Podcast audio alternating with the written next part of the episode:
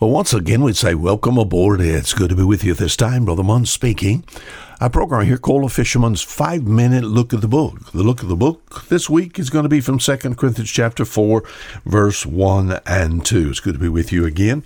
Yesterday we talked, uh, we began a sort of a little series here, Monday through Friday, on what we call, uh, well, creeping into pulpits around the world, periodicals, pulpits, out on the mission field, a lot of fish tales being told. You said, what are you talking about, Brother Mon? In the book of Second Corinthians, chapter 4, let me read a couple of verses in here, and uh, uh, let, let me just say again, thank you for being there.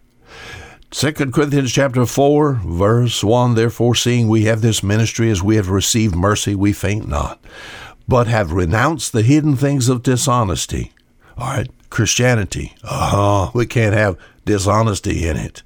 Have renounced the hidden things of dishonesty, not walking in craftiness, nor handling the word of God deceitfully. We yesterday sort of proposed this thought. There are a lot of people that supposedly have tried Christianity. I've tried this Christian thing and it didn't work with me. Has Christianity lost its power? Are, are you listening? I, I'm obviously I'm going to say no then what happened? Whatever that person embraced, they tried, you know, some area of Christianity. Whatever they embraced, it didn't do anything for them. See, Christianity is about Christ, and it's about the work of Christ. And it's about what Jesus did, the death, burial, and resurrection of Jesus Christ, and confidence in that. But what we've done is to make Christianity more desirable. Are you listening? To make it more desirable, more meaningful, Sometimes we present a false concept. Yesterday we talked about, you remember, talked about a young man who was at the altar one time uh, at a particular church that I was attending doing a missions conference, and he was crying. He was all upset, and he told the preacher, he said, A preacher told me one time, he said, if I would ask Jesus to be my Savior, if I would trust him to be my Savior, that he would straighten out my legs. See, the young man was crippled. All right? Ask Jesus to save you and straighten out your legs. See, that's a false concept. Uh, Jesus, salvation straightens out the heart. Amen. Now, could he straighten out a person's legs? Why, of course. We think about Jesus, the greatest healer of all mankind. But sometimes we're presenting things about Christianity not necessarily true. Hence, the young man looked in the pastor's face and he said, It don't work, preacher. This Christian thing, it don't work. And the preacher had to sit down with him and show him what really salvation was all about and what salvation did. I've had, uh, I've listened uh, to situations where um, somebody said something like this, and you said, What is it? It's handling the Word of God deceitfully, and I don't want to do that. Now, I want people to be saved and, and I, I want I want the I want to, not willing that any should perish. I want to have the heart. I want to have the heart of the Lord.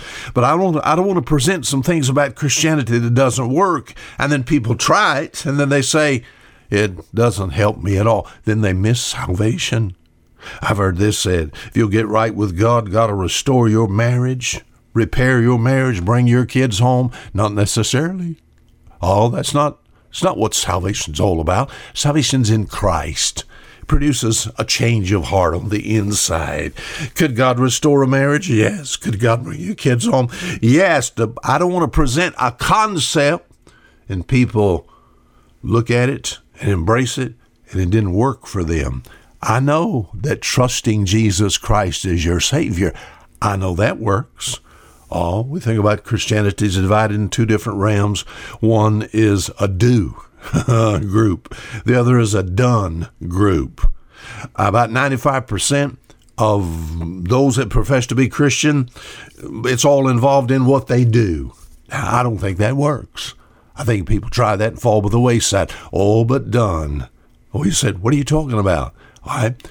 I trust what Jesus Christ did. It's not what I do that saves me, it's what He has done. I've trusted Him to be my Savior. And I'll say, I know beyond a shadow of a doubt, even as an old commercial fisherman, I know salvation works. I've trusted Christ. Christ is my Savior. I know heaven's my home. God has changed my heart. I want to be careful that I don't spend my time telling fish tales. Now until tomorrow, Fisher Munn saying goodbye.